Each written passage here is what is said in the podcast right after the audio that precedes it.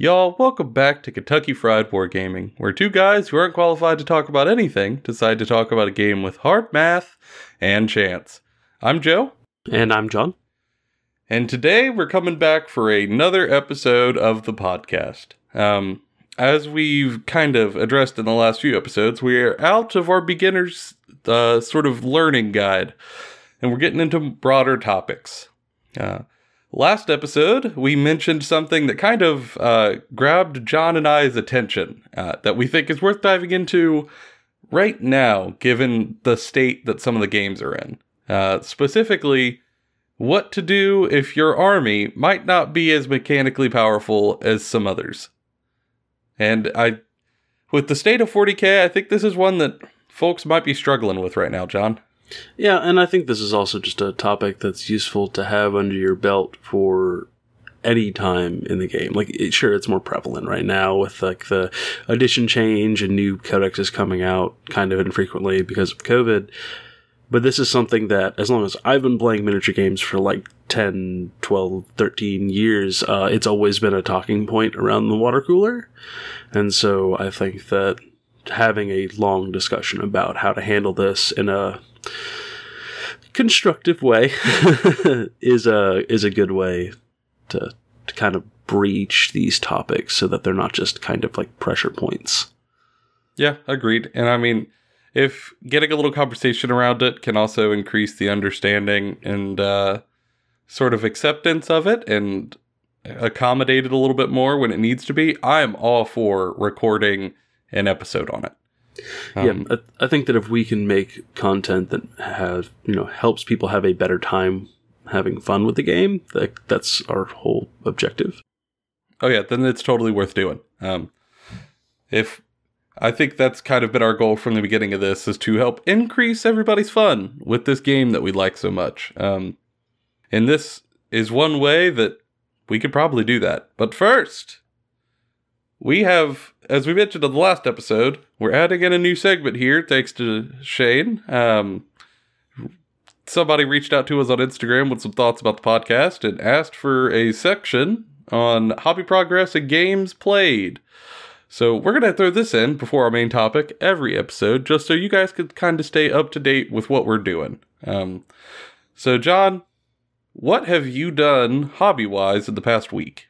So I took a break from the Skaven because I painted a bunch of clan rats and cannons, and decided to to not look at furry little rat deeds for a week.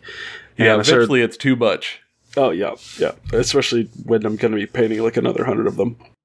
Oh god, yeah. Trust me, I feel that. I'll I'll talk about it more when I get to my progress. Yeah, so I started working on Tau, um, which are completely different because it's much more about having like clean lines and it's try to not make mistakes, you know, that kind of thing.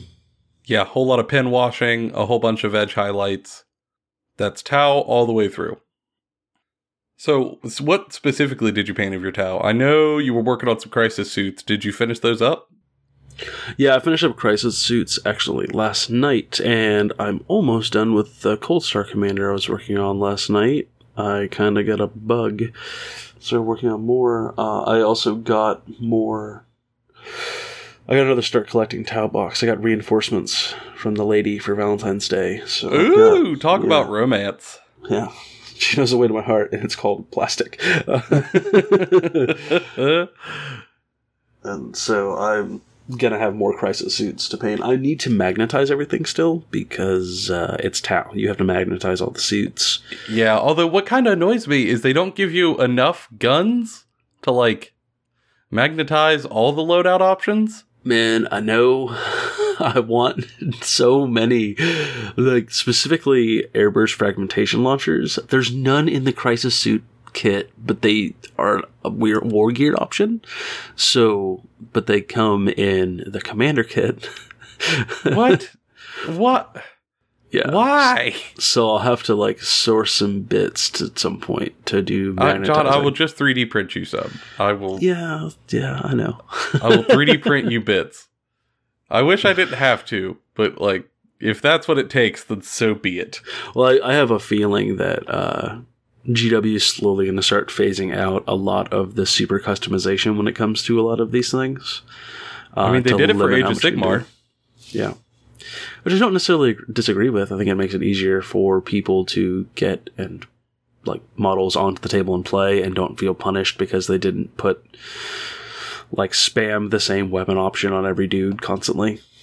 Well, and especially when they don't even put enough in the box to to like make a full loadout of whatever you want. Like Yeah. that Like- that's definitely a friction point for new players. I can tell you from personal experience. Yeah. So And anything they could do to kind of turn away from that, I think's I think is a good thing. Yeah, because invariably there is like a air quotes best loadout for a unit, and like someone's going to want that. And if you tell them they have to buy five of the same kit for little bits, they're gonna go, uh, no, thank you, I'll go to a third party. Like, As they've been doing for yeah, a long while now, because it's cheaper to buy like a two dollar bit than to buy another sixty dollar box oh, I mean, for my that fa- bit. My favorite thing to do with bits is like I'll keep I have a little box full of bits and like we've done it. We'll, we'll trade bits or like whenever I go to games, I'll bring like the bit box with me. I'll be like, hey man, you want to trade some bits? Hey, do you want to Yeah. act like we're you know we're trading Pokemon cards like when we were back in grade school? Like Yeah, and I think it's also a fun thing to do for like narrative games is like battle trophies if your force is like for that. yeah, I'm a um, huge fan of that too. You know, you could use it as like trophies that they hang on their belts or maybe for like embedding in the terrain at their feet. Kind of like uh detritus that has been scattered across a battlefield. Um, I think that's a super cool thing. Absolutely. Yeah, for me, um, I similarly p- finished painting a giant block. Um, I think last time we talked about how I was working on uh, some goblins, and I actually got those forty goblins finished. Which, ooh, it was uh, it was a time. Um, I'm not much for painting big hordes, so this was something I kind of had to put my nose to the grindstone and force myself to do. And it feels good to have them done. I even got them based and stuff, put pictures up on Instagram. Um, but now I am working on uh, magnetizing all of their bases because I use uh, magnet trays for people out there. I, you know, kind of made some redneck uh, carrying boxes with uh, some tin roofing material. Same And, um, cookie sheets. Yeah, you know, just cheap ways to carry these dudes around. Um, but while I love that transportation method, it does mean I have to go and put magnets on the bottom of every single one of these little goblins. So that's something I'm in the process of. So while they are painted and based, they aren't magnetic yet. So I'm working on it. Um, also, uh, it's not necessarily directly hobby progress, but um, I started looking into a new game that John had been kind of like mentioning for years. And you know how it is. Like it's the COVID time. You end up on weird places on the internet.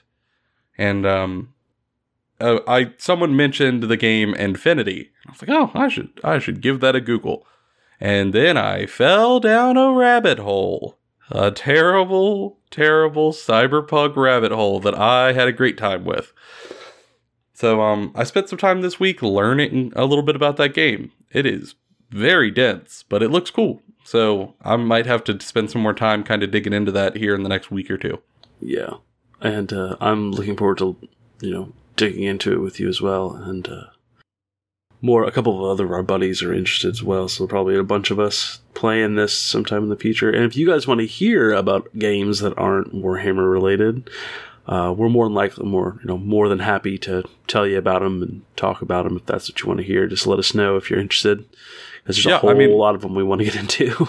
Yeah, there are a number of them that we're interested in. Um, and we are Kentucky Fried War Gaming rather than Kentucky Fried Warhammer. So, you know, there's room there to, to poke around and explore this hobby. Um, it is a great, great place to play games. And I think it would be a shame to not be open to talking about other systems. So, if y'all are interested in that, let us know. We'll happily dive into it. Um, I guess that moves us to games played. And as we mentioned in last episode, we are in the COVID era, so there isn't a whole lot of actual war gaming going on for John and I. Um, but in lieu of that, I figure I could at least talk to you about like the gaming that we've been doing. Um, for me, uh, this week I had a Star Wars tabletop game uh, that I played online, which was super fun. Um, my lady is running a game for me and a couple of friends, and they're all playing a bunch of fancy, schmancy, highfalutin Jedi, and I am just a clone, just, just a clone. And um, it's it's a time. It's definitely a time. It is really great because I often end up kind of being like the leader of our tabletop games, like of the PC group unintentionally. Um, and it is really great this time for me to get to look at everybody else and ask, like, General, what do you want me to do? Um, and force people into the driver's seat. And it's it's been a blast. Very cathartic. Yeah. On my hand, I have not been playing tabletop whatsoever, but I have got the Total Warhammer bug again because of the new trailer. Oh yeah. Yep, got me too. So I've been playing that. Uh, I've been playing Vampire Coast, and uh, a friend of ours, Tanner, I've been playing a like co-op campaign with him. We'll probably hop into doing more of that this week too. Uh, it's funny you've been playing Vampire Coast. I started a Vampire Counts campaign literally this week. Yeah, I like Vampire Counts, but I like Vampire Coast more because of the piratic aesthetic. Also, because the they have crazy sea creatures, like undead sea creatures. Huge fan. They do. I, I get. I'm bad at managing all of their like really shallow firing arcs. So at some point, I just want to like click all of my flying bat gorillas and tell them to go at the enemy archers. Like that's that's really where I'm at. Listen, um, I will beg and plea for money the second the GW releases Vampirates. If GW releases a Vampire Coast for Age of Sigmar, I will beg people to to, to buy me kits. Like I will get a second job to collect that army. John's OnlyFans will open up the same day that announcement is made. Uh, uh, it's actually going to be only dick ham. pics around in order to get your plastic vampire sea shanty boys. Uh, no, it's actually going to be called Only Hams, in which I just continuously cook ham. Like every day, I release a new video of me cooking a ham. Uh.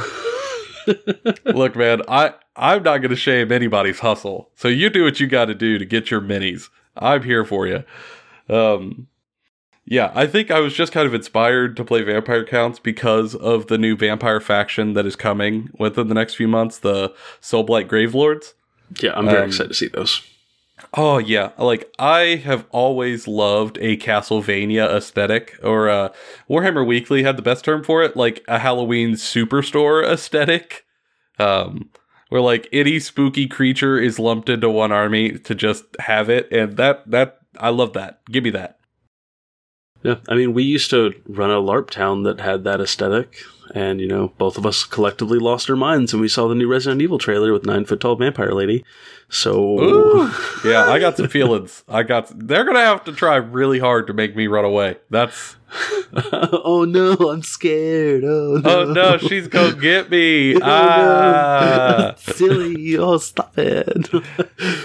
yeah, I was. I was a little confused by the trailer. Like I I'm I is it, the tone implies I should be upset about this. I, hey baby, what up? okay, all right, fine, fine. I'll go with the plot, but I just don't get it. Oh, this is your house? Oh yeah, yeah. Oh, you want me to leave? Yeah, sure. But like, hey, what up? Oh, god, damn, Chuck. Oh shit, fuck. uh, I don't know. Like, I know she's only like the first boss of that game. I really can't wait until they reveal the giant dicked werewolf for boss two. like that. Look, Capcom has got to go ham. If that's uh, not the second boss, I will be shocked. Oh man, you heard it here first. I can't wait to bask in my rightness. Oh hung But yeah, that is our lovely games played section. Um, if y'all are kind of into that, um, kind of let us know. Uh, I know it's not necessarily wargaming related, but we kind of talked about it, and it feels like it's better to at least chat about the games we are playing eh, rather than just every week go, yeah, I'm not really wargaming at all. And who knows how long that would sadly have to be our answer. I mean, Yeah. obviously we're both from here in the states um and there's really no set end of this in sight so who knows when we'll actually have wargaming updates for you. So just let us know if you're kind of into this more casual general gaming breakdown of what we've been up to. And because we'll, at least these things we could keep up with.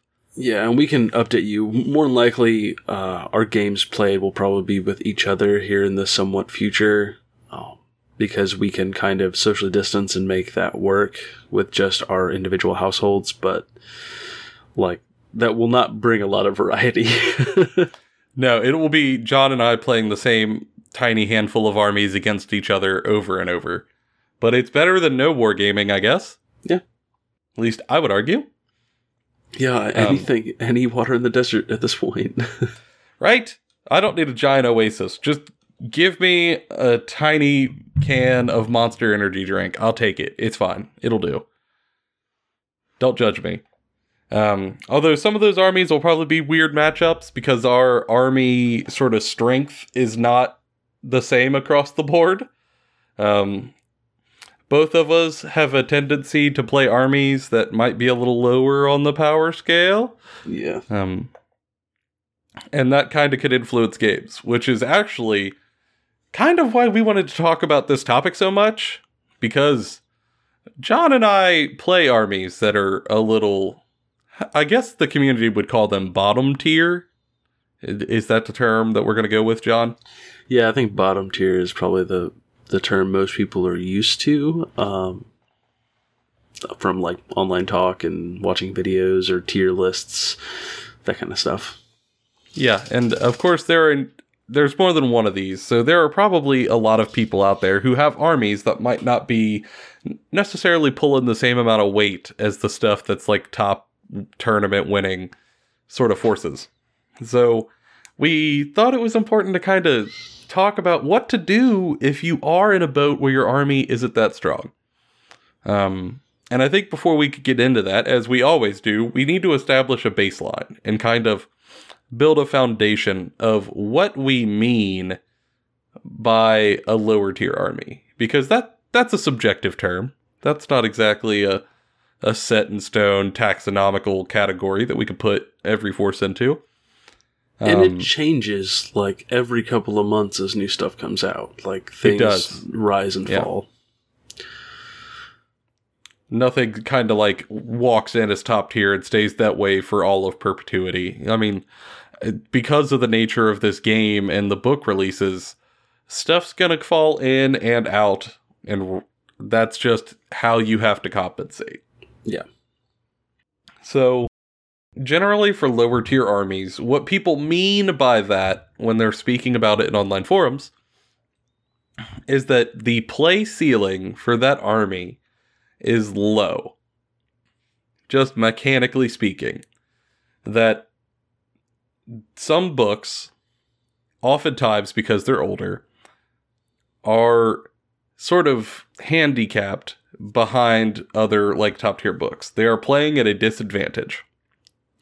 Even if you have someone who is very, very skilled and very experienced piloting that book using all the strongest combos in there, it just can't punch up into the higher weight classes to try to take games. And There's even situations where like books were really good, but the nature of the game changes. Um, like edition changes, or maybe a handful of like new books come out that kind of invalidate some of the strengths of that book. Uh, I'll use Tau as an example. Like Tau went from being a very good faction to when Ninth Edition came out, went pretty much to the bottom because of the way the game shifted towards playing for the center of the table more so than an eighth.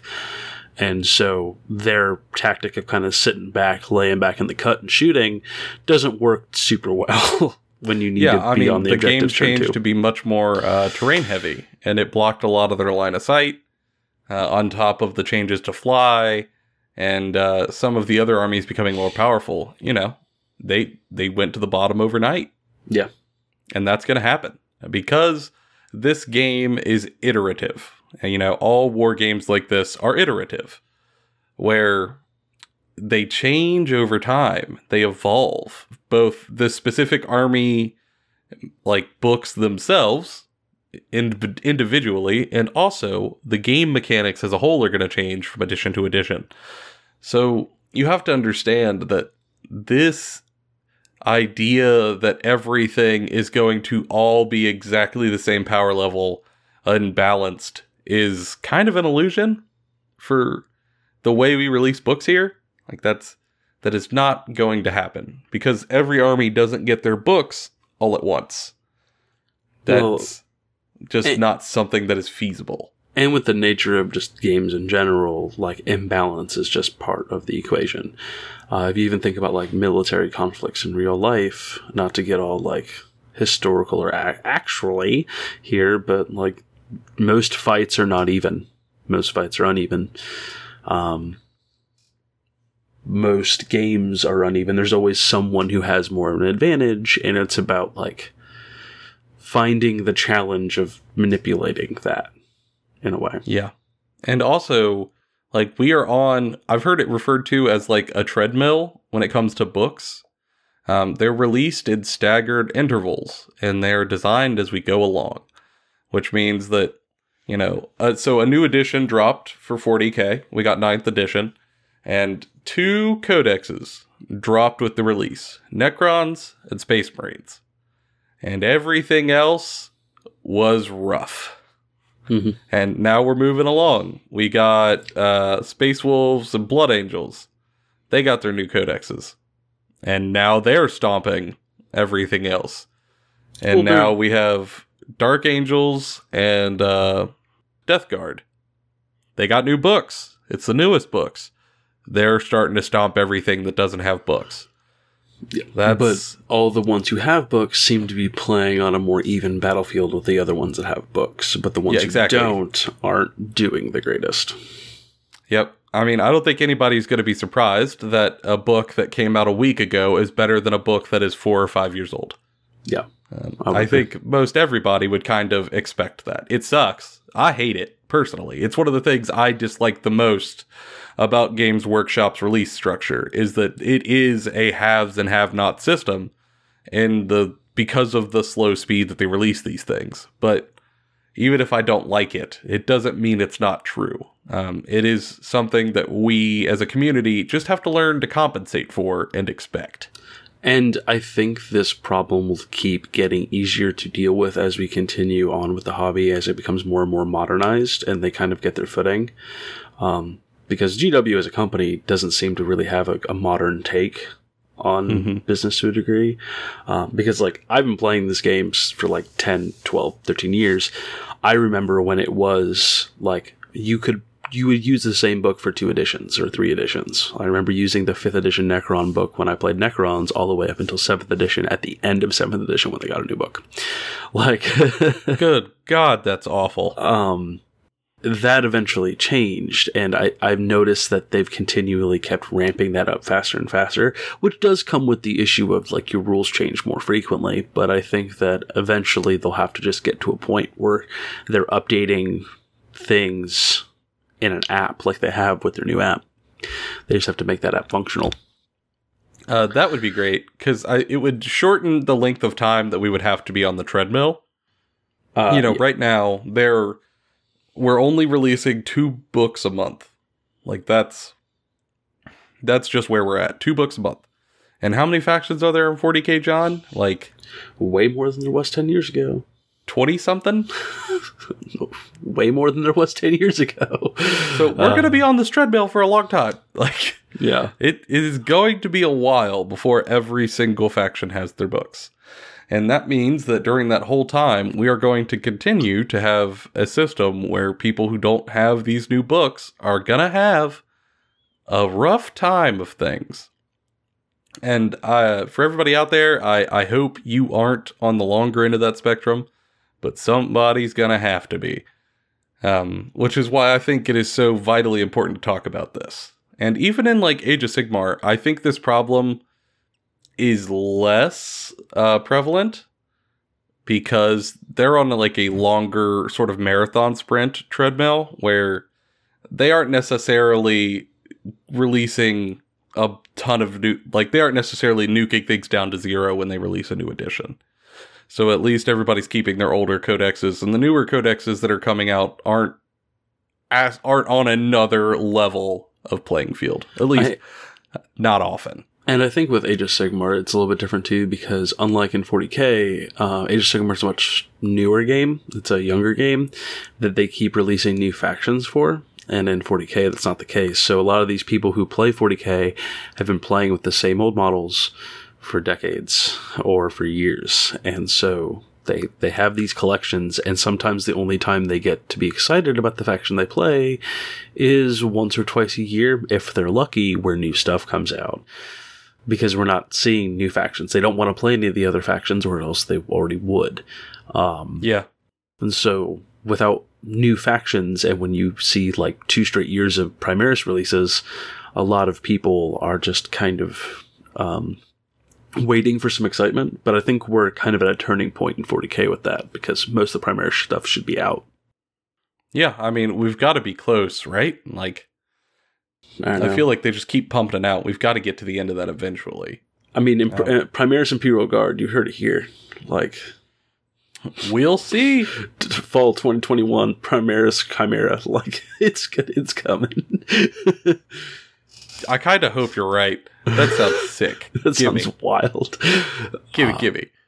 Um, but yeah, I just long story short, I think this is a problem that's going to continue to happen. So, um, let's kind of talk about what what does this do to you as a player if you have an army that is unfortunately at the bottom end of that scale. You know, in terms of where your play ceiling is, if you are just stuck on uh, the bottom end, what is this going to do to you practically in your games week to week? Well, I think the the first thing it does is it kind of it forces you to have to take a more critical look at your book. Um, if you're playing something like Space Marines, for instance, there's so many good units in those books that you can kind of just make any unit you want work. And Mhm. it's it's Yeah. kind of built to be the the easier book. It's it's built for newer players to be able to have very clear combos to build like this Voltron together for a, a cool list. But on the other hand, if you play something like I play Tau, you kind of have to really comb through the book, read some stuff on Reddit and on like online, listen to some people talk about it to really delve into okay, what makes this army function? What are some of the things that makes it work? What are some of the most efficient units? Um, because when you're playing a bottom of the barrel faction, even to, to play casual games, sometimes you're going to need to bring some teeth. Uh, Yeah. gonna- especially if you're playing against the higher tier factions, especially like we'll use the new Death Guard as an example. New Death Guard have some really great rules, really flavorful rules, really fun rules. They're going to be great for the game, but to play against them as Tau, I really need to figure out well how am I going to deal with two Wound Plague Marines? Those are really tough. How do I how do I deal with those? What in what can I possibly do to deal with these things? Which means you're going to be list building kind of against your opponent, but you're doing it from a perspective of I'm playing a lower tier like faction. So reading through my book multiple times, fully understanding the faction is probably going to be your first step in tackling this challenge of playing a bottom tier army. Yeah, um, I have felt that myself, where obviously I love the Sylvaneth, but they are not competitively dominant. Uh, I will put it that way. Um, they kind of struggle in a lot of areas that many armies are just excelling in. And that means if I'm going to bring them to a table with somebody who's playing one of the stronger factions, maybe Lumineth or Seraphon or Tzeentch, I've whereas they could probably kind of throw together whatever sounds fun. If I want to give them a good back and forth game, I've really got to dig deep. Um, it's it's one of those things that you don't want to have to do that, but if your opponent kind of wants to have a close game and not roll over you, you might have to. And that could lead to a little bit of anxiety every time you try to build a list. Yeah, absolutely. And it gets easier. Like it gets easier as you keep doing it. Uh, I've found personally too. I enjoy it. That's one of the reasons I like playing bottom tier factions or lower middle tier factions.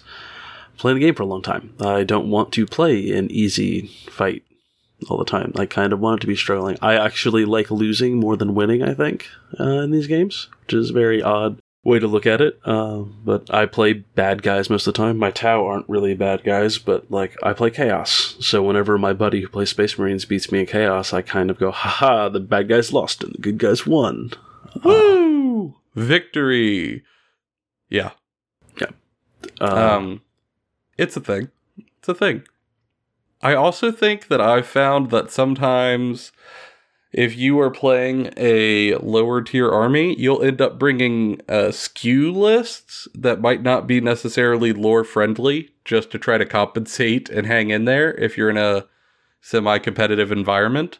Oh yeah, Like- like you know a lot of almost every book has these sort of very specific layouts of how this army functions in the world and what kind of leaders they bring to the battlefield and what the forces look like or maybe how rare some of your units are well, let me tell you if you're trying to like hang in there with some of the big dogs your list is not going to look how that book said it does like yeah. So yeah, for sure. you're going to end up with some like weird, goofy thing that if you think about it for more than two seconds is going to give you an aneurysm. And that's, uh, again, it's a symptom of you having to try harder to get up to your opponent's baseline. No. I guess what we're really trying to get at here is that you it will be more difficult to play games with lower tier factions. Uh, there's no way around that. Even if you talk to your opponent, no matter what you do, and we'll get into some things that you can do about it uh, later on in the episode, but it's going to be more difficult, and that's something you should kind of learn at the beginning, and uh, so you're not super blindsided by. What do you think, Joe? Like, would you agree? Yeah, I think a lot of this comes in with a bit of agency, you know? Um, I think people want to feel like they they know what they're getting into when they get a force, you know? Um, so if you know going in that maybe your force isn't particularly strong in terms of competitive build, that it's okay because you know it's going to be that way and you're compensating. And as long as you are armed with that knowledge and you get the choice of making that decision rather than having it kind of surprisingly thrust upon you, um, I don't think that's necessarily a huge problem. And, yeah, I don't think so either. and even these books that are oftentimes kind of uh, lower tiered, they have one or two units in there that are really good that carry them onwards. So if you really do need to kind of punch upwards, you could find that one or two units in your book that are good from everything else and just try to lean on those. Like, I think that's a thing that happens. And it will invariably make you a better player. Like, even if you only play casually and narratively, you're still going to want to be good at the game. Um, so that you can kind of have that casual fun, have that, that thing. You don't have to become win at all costs, but you still need to be good at the game. Um, and you will get better at the game the more challenges you're faced when playing the game.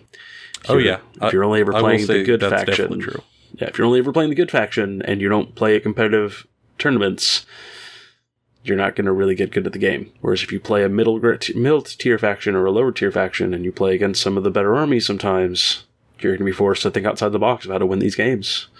Yeah, I will say, uh, nothing taught me how to play the objective game better than trying to play Sylvaneth into like big killy armies. Like that that's a crash course in the fundamentals of strategy and wargaming. Because if you try to just go toe to toe, you're probably going to have a bad time. You're going to get ripped asunder and they're going to turn all your trees into kindling. Um, but in playing Sylvaneth, I had to start thinking differently. I had to start thinking about how to win rather than how to necessarily crush, and how to use movement efficiently to be cagey, and how to screen uh, like my important units again to be cagey, and to make these things push harder than I might have otherwise necessarily learned to do if I had played a faction where all of that finesse wasn't necessary. Yeah, you were playing for the board, not for the game. Yeah, exactly. Um, and I think those lessons are valuable because now, if when I am handling a more powerful army, now I have that army, like the raw power of the force and all of the experience that I got from how to do this more technically. Um, and I think that's worth having for a person. I think it it's kind of good for you. It builds character, as many people would say. Uh, it, so and it does teach you how to play some of the more complicated armies because uh, a kind of thorough line between both Age of Sigmar and 40k when it comes to galaxy brain armies, as we call them, is uh, they're objective based. They're finesse based. They are not, I do Mm-hmm. big shoot or I take a lot of damage. They are built around movement and redeployment and like big brain concepts of like outplaying somebody, which you only kind of learn when you have to play on the back foot. Yeah.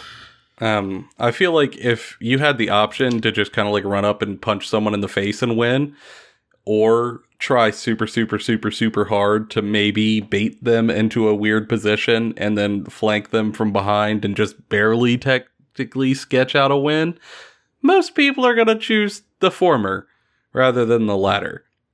Um, so being forced to choose the latter is sometimes a good catalyst for growth. Yeah. I find it more rewarding, honestly. I don't know. I really like to get in there and smash stuff because I'm I'm a simple boy, but I think it probably is more rewarding, technically Well- speaking.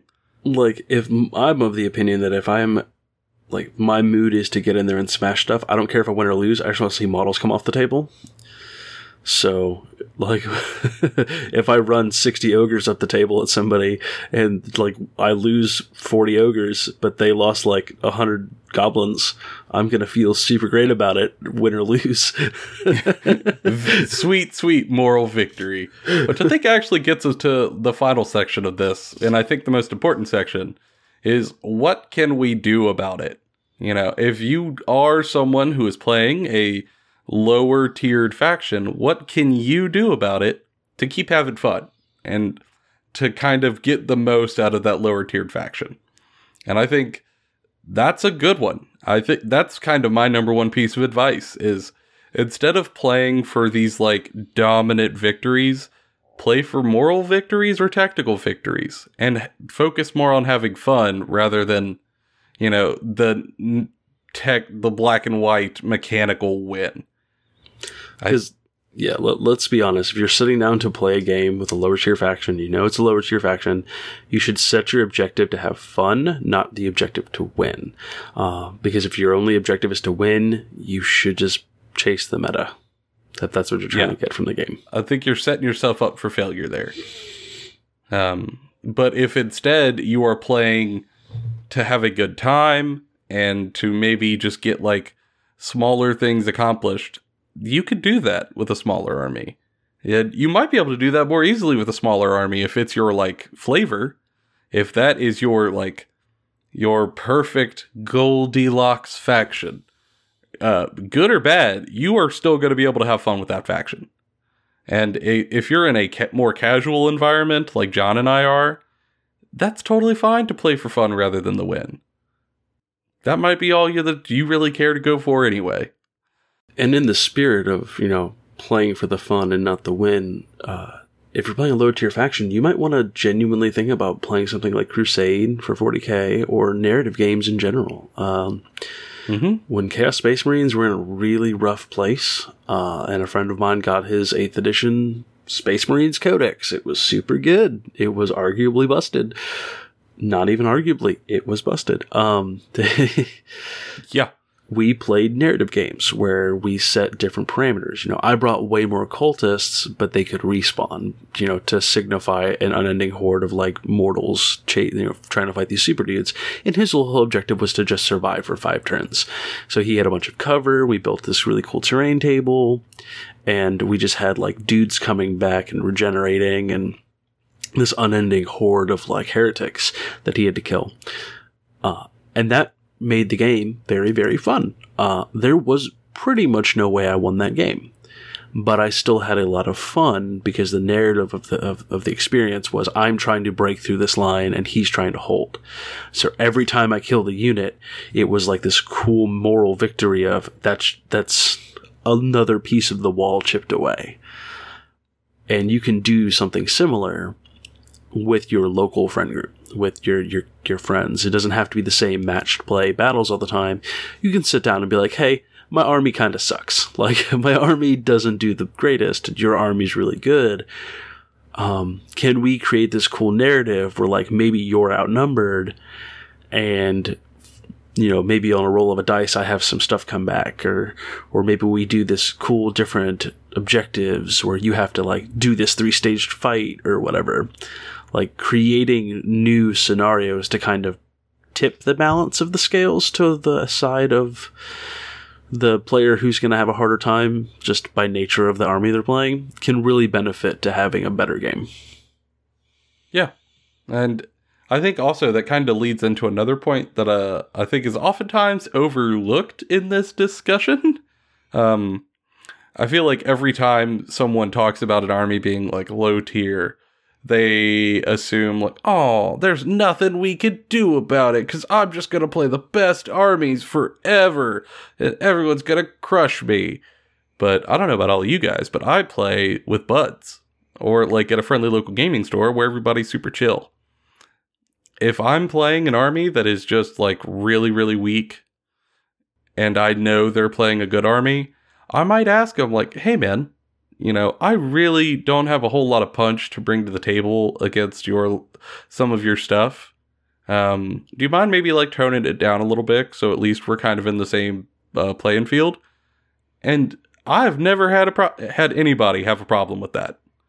Um, if if you're not at a tournament and money's not on the line and you're just playing with your friends, you can manufacture a more even playing field. Mm-hmm your buddy doesn't have to bring the best of the best every single time you sit down to play a game. You can make make it to where you have a more competitive chance. You know, it might be an uphill battle, but if they're not bringing the most hammer and anvil units that they have, you probably have a chance. And that's something. I think even that alone could take you a whole long way in terms of keeping the fun of the army alive, even if you aren't necessarily dominating. Yeah, I think that's incredibly important for not just when you have a lower tier faction, but overall for the the health of the game. Uh, I can, it, from my own personal experience, playing a competitive game over and over and over again isn't great feeling after a couple of months. Uh, you're gonna want to just kind of mix it up and play some weird fun stuff. And so learning to do it sooner rather than later, if your bud's not having the greatest time because he's playing like a lower tier faction, but it's something he really likes aesthetically, it's probably the best time to be getting into doing that. Yeah. Agreed.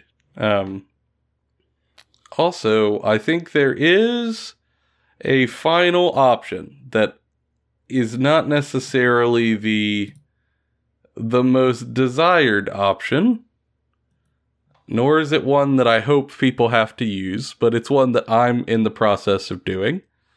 Um, if you play an army and you just are not having fun with it at the moment, you know, maybe the rule, maybe for you, the army's not mechanically strong enough to be interesting, or maybe the book's not narratively interesting enough to really wet your whistle, which is my current issue.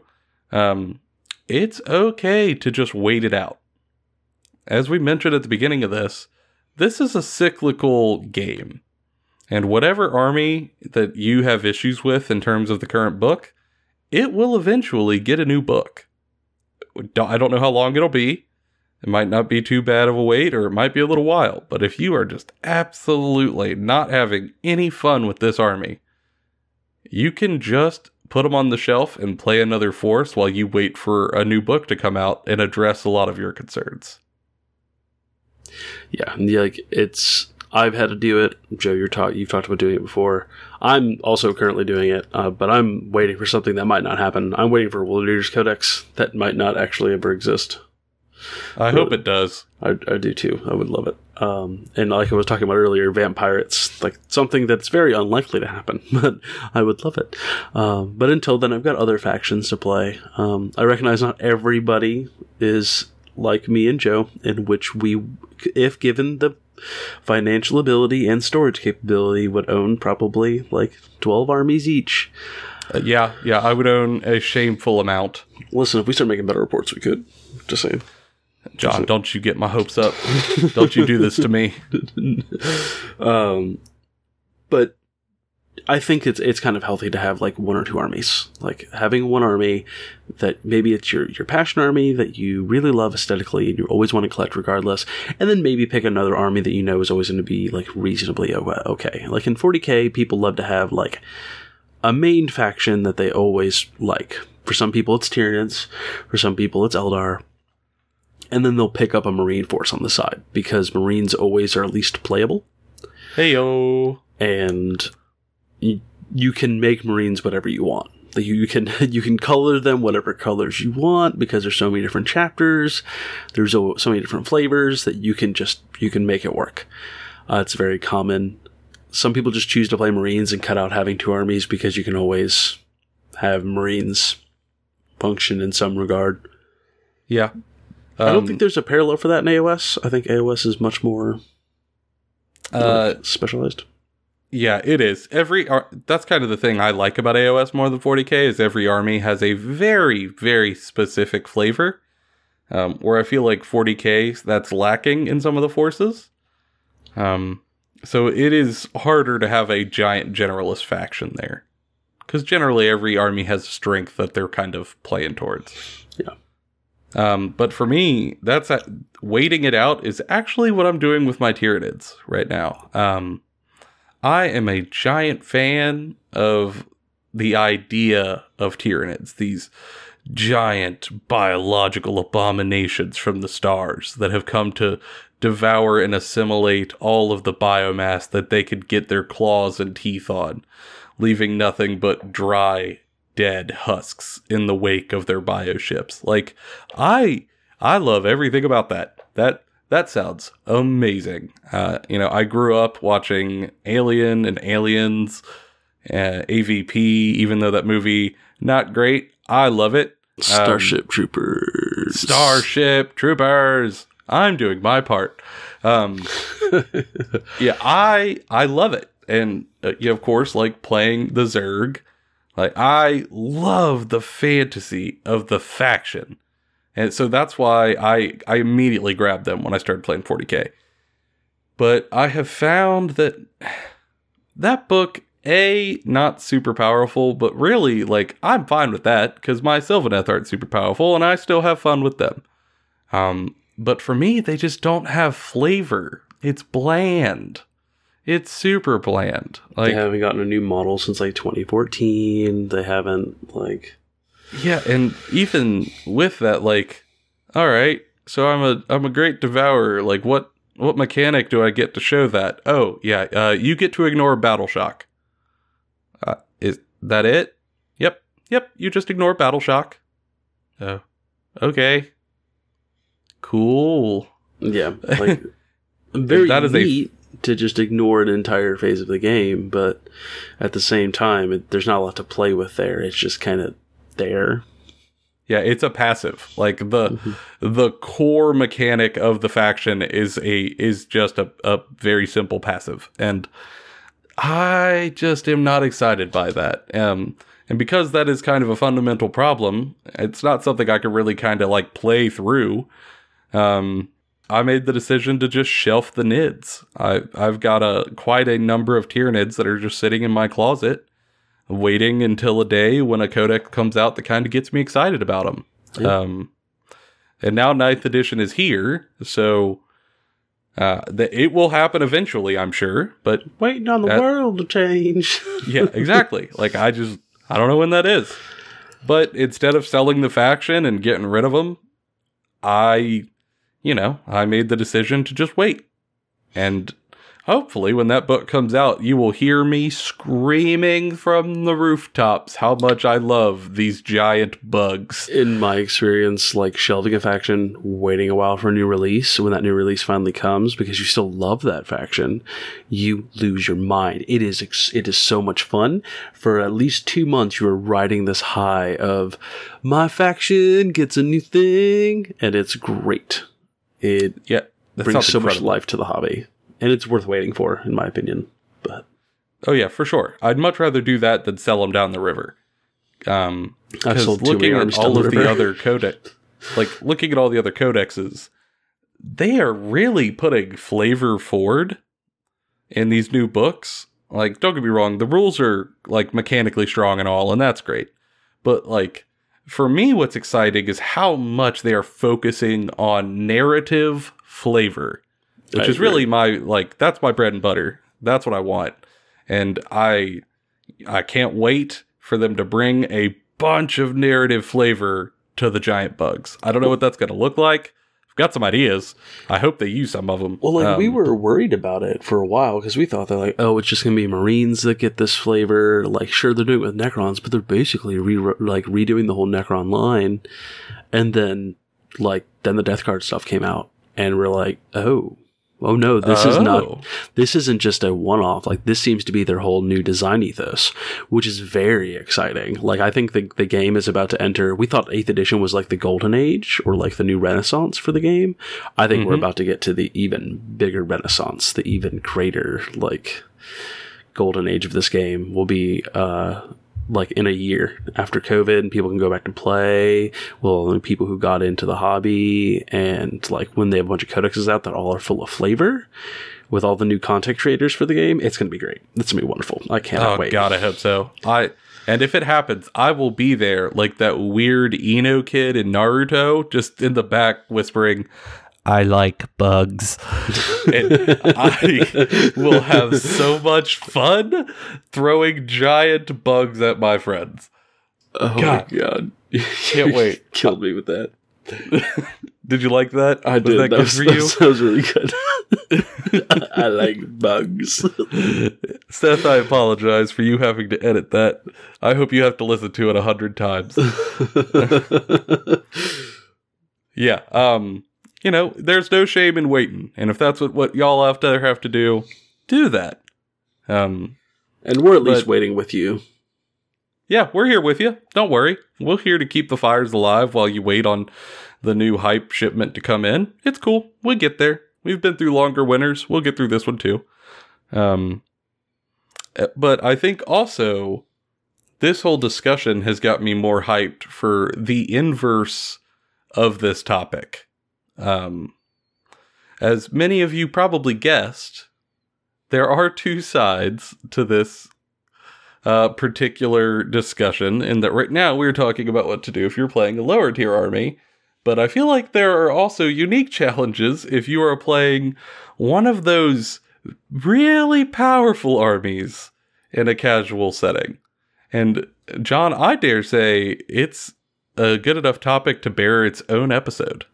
Yeah, I think so. And uh, we'll be getting into that next week. It's it's going to be interesting. It's going to whereas this one's a lot about like trying to motivate you guys to, to deal with the struggles of having a lower tier army. Having a higher tier, very efficient army requires a lot of forethought and creative usage and kind of taking into account who your player is that we'll we'll dig into like next week on because it is something that both me and Joe have had to do, um, especially when trying to teach new players the game. Yeah, it could. It has its own unique list of challenges and solutions. So I, I can't wait to talk about that for those of the people out there who are in the opposite side of this boat. Don't worry, we're gonna get to you. We're getting there. Um, but I think as we do at the end of every episode, we're just gonna mention one more time that we do have the social media, the Instagram, the Twitter, uh, TikTok now, also, right, John? Yeah, That we a started, thing? started making TikTok. I'm making funny videos on that there Zennial TikTok thing. We're really bad at it. We don't know quite what we're doing, but we're just having a good time. Um, so if you guys have any feedback, as always, any thoughts, any requests, any new topic ideas that you'd like to see reviewed, reach out to us on any of those platforms. We're more than happy to take that feedback and at, make it an actionable thing. Um, and try to get anything that you would like worked into the show. Uh, John and I were kind of talking about it before we started recording today, but w- one of the nice things about being a smaller podcast is that even one person's opinion gets to matter at this point in the show. And I think that is a wonderful place to be for being able to give people what they want to hear which is ultimately our goal here. So please, if you have anything you want, don't be hesitant to reach out to us. We're more than happy to hear it and chat about it. I mean, that's how we got the new section, the new segment at the beginning of this show. And if you want something else, we can get it added in for you too. No worries. Yeah, and you know, if you're liking the show, show your friends. Um, follow us on the social medias. Come talk to us, poke at us, make us uh, make us talk to you because we absolutely will. We uh, we love yeah. this game. God, we do, and it's a, the COVID period, so I'm more of a jabber jaw than normal, which is already a pretty rough level. Raving at the mouth for some sort of connection. oh God, humans! Yes. Yeah. we're just uh, all that to say we're here for y'all. Uh, but unfortunately, we're actually not going to be here for a whole lot longer because that's it for this week's episode. So, from John and I, that's been all of our opinions, bona fide, Kentucky Fried. We'll see y'all next time.